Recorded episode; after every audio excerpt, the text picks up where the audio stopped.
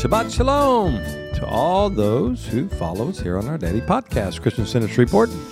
Pastor Tim Carscadden, our favorite podcast of the week, Supernatural Fridays. We share supernatural encounters, events that help us serve a supernatural God. Amen. Well, today I'm going to share a prophecy from 1933 that came in a supernatural way from a prophet named William Branham. All right, let's talk about that today. Shabbat, Shalom, Shabbat, Shalom,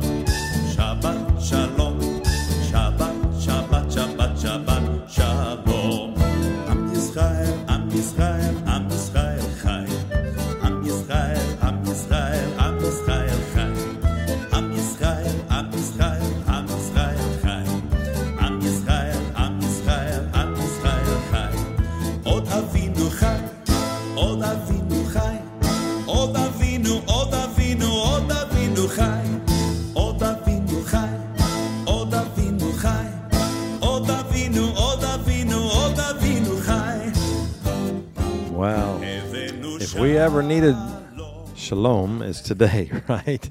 With all that's going on. 20th day of October 2023 is Friday. And we're doing our Supernatural Friday podcast. Shabbat Shalom to all of you who take a day of rest and just spend time with the Lord. Important day with Israel in crisis. I felt, you know, usually I find a miracle or or a healing or supernatural encounter with angels or whatever. Well, today I felt to pull this prophecy out, a seven vision prophecy from 1933, because I think it's very relevant today most of this prophecy has already been fulfilled, but there's still some things that are unfulfilled. And we need to be watching because of what is about to happen in the earth and all that's going on now. So some of you have never heard of this, and some of you have, but I'm going to play an audio clip from somebody produced for it. Quality's not that great because obviously this is from the 1940s and so forth that he would have said this. Uh, so listen in, and then we're going to break the six, seven prophecies down and just see what God is saying for us in this hour.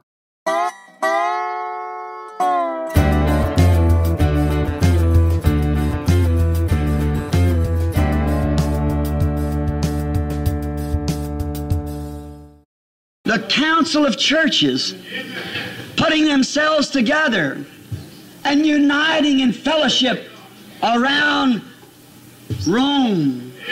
Exactly what the Bible said it would do. 19 and 33, the Holy Spirit came one morning and told me seven things that would take place before this nation was destroyed. One of them is that. It's on old paper there at the church. Many looked at it. How that we'd go to war with Hitler, that uh, how Germany would fortify and build the Maginot Line, uh, the Siegfried Line, I believe it was, 11 years before it was ever thought of. And how that automobiles are constantly shaped like eggs. And how that that permit women to vote, and in doing so, that would elect the wrong president. In this would be a woman stand up that would govern the United States. Not actually a woman, but a church. Then I seen her with nothing but ashes. It's going to happen. Five of those things has perfectly been fulfilled. Exactly how Mussolini would rise and go to Ethiopia and fall to step, and he would be turned to the people in shame with a woman. Many, many years before it happened. Perfectly on the dot. And it's never failed, and it won't fail because it's thus saith the Lord. I'd uh, like to read something to you. 1932. Listen to this. As I was on my way, or as I was getting ready to go on my way to church this morning, it came to pass that I fell into a vision. I've seen it 30, 1931. Seven things happened. I got it right on paper here with me. Wrote it in 1931. How that I said this president, Franklin D. Roosevelt, he will cause all the world, help do it, send the world to war. God in heaven knows that lays right there in the corner of that tabernacle stone since 19 and 33. Wrote on a page of a Bible. Laying right there. I remember when, in the very beginning in the church here, the morning we laid the tabernacle stone, how that he wrote laying in the stone on the flyleaf of my Bible that morning, that great vision. How many of you people heard years ago down here one day was going to have me arrested down here for preaching on that mark of the beast? When I said it, Mussolini, when he first come in power 20 some odd years ago, I said, if Mussolini ever goes towards Ethiopia, mark this down, there will never be peace till Jesus Christ comes. That's uh, communism and, uh, the Hitler and Nazi and so forth, and how the fascism of Mussolini, Hitler, and Stalin. I said one of them will take the place. I don't know which one of these, but I believe it'll be the king of the north. I didn't mean that to you any harm, women. I don't mean you Christian women. But just to see women coming into politics and everything, it's a disgrace. It's a breaking of the American morale. And remember, this is America will uh, a woman, I, I better leave it alone. But just remember this. I predict this, that a woman will be president before we're annihilated. That's right. I said that in 1933 by vision. Now you all keep this rule down. There will be a great powerful woman raised up either to be president or dictator or some great powerful woman in this United States. And she'll sink under the influence of women. Now if you remember that thus saith the Lord. See? Remember, thus saith the Lord. There'll be a woman rule before the end time. She'll either be president, vice president, or it'll be the Catholic Church as a woman. Do you remember years ago when I first, when we had the little bitty structure here, and I was prophesying and said, It shall come to pass in the last days, don't live in a valley and don't eat eggs. I've got it on my book. I thought there's something out there and I went and looked at it. Don't eat eggs. That was way back in 1933. And then I see him create an automobile that didn't need a steering wheel in it. I've seen that Magna, Maginot line it was instead of Siegfried. The Maginot line, 11 years, and told the people to wrote on paper. Any prophecy, don't stay with that word. That's exactly that's the reason I say today, no matter how good it looks, how many preachers are saying this, that, or the other. Communism's going to take the world and throw it down. Don't you never try to fight communism, fight Romanism. That's right. Well, that's thus saith the Lord. The Lord said Romanism's going to rule, not communism. Now, if you give me one more night of God I'll prove to you that communism is working straight in the hands of Almighty God. It destroys the Roman state. And remember, I say this as God's prophet. The Russian Empire will drop an atomic bomb of some sort on the Vatican City and destroy it in one hour. Thus saith the Lord. Amen. Uh, and many, by the way, Mr. Mercer, and many of them are going to take some of these old prophecies and dig them out and revise them a little or bring them up to date uh, and put them in papers. realize I realize that's wild, and I'm not saying here I agree with his attitudes and and and so forth, especially toward women. I do. Brother Branham had issues with women, and I don't agree with him on those. I I believe God can use women mightily in the kingdom and in the ministry. I'm not here to agree with all that he says. Sometimes ministers like that at that time, whatever, they went way beyond what the prophecies did. But I wanted you to hear his voice and the way he said it. So when you hear people say, Brother Branham said this or Brother Branham said that, now you're going to have a context for it. And you can hear how he said it. And again, you can tell it's almost like you can feel when it was the Lord and when it was opinion. And that's not unusual for people. You do the same thing. We all do. We hear the Lord or we speak something God, but then we throw our opinion in there. I think that's the word the Lord gave me about watching the crossfire right now and not you know, uh, giving our opinion right now. So there are seven basic visions he was given. Uh, he shared in there. Some of them started in like 1931, but in 33 he released them. And most of them have already been fulfilled. Uh, the first vision he saw the dictator Italy in Italy, uh, Benito Mussolini would invade Ethiopia.